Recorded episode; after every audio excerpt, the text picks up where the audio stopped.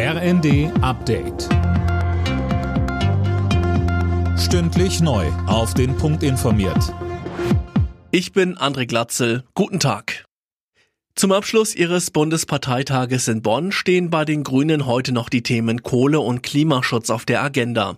Dann geht es auch um eine umstrittene Vereinbarung mit dem Energiekonzern RWE, die es erlaubt, dass das Dorf Lützerath abgebaggert wird. Dagegen gibt es Proteste. Ein weiterer Fokus liegt auf der Energiekrise und wie man schnellstmöglich die Versorgungssicherheit gewährleisten kann. Und auch das Tempolimit auf Autobahnen steht auf der Tagesordnung. In China steht Staatschef Xi Jinping vor einer historischen dritten Amtszeit an der Spitze der Kommunistischen Partei.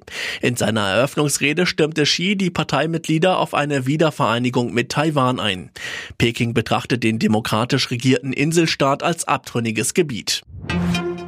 Nach der Lieferung deutscher Luftabwehrsysteme an die Ukraine fordert CSU-Chef Söder, dass auch für deutsche Großstädte solche Militärtechnik angeschafft wird.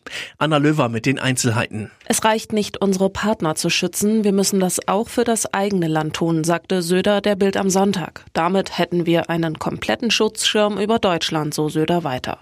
Hintergrund ist die Lieferung eines ersten deutschen Luftabwehrsystems an die Ukraine. Drei weitere sollen im kommenden Jahr folgen. Damit können Raketen in einer Höhe von bis zu 20 Kilometern und bis zu 40 Kilometer weit abgewehrt werden. In der ersten Fußball-Bundesliga geht es in den Abendspielen um die Tabellenspitze. Spitzenreiter Union Berlin empfängt Borussia Dortmund und Verfolger Freiburg ist bei Bayern München zu Gast. Zuvor gibt es das Mittelfeldduell zwischen Köln und Augsburg. Alle Nachrichten auf rnd.de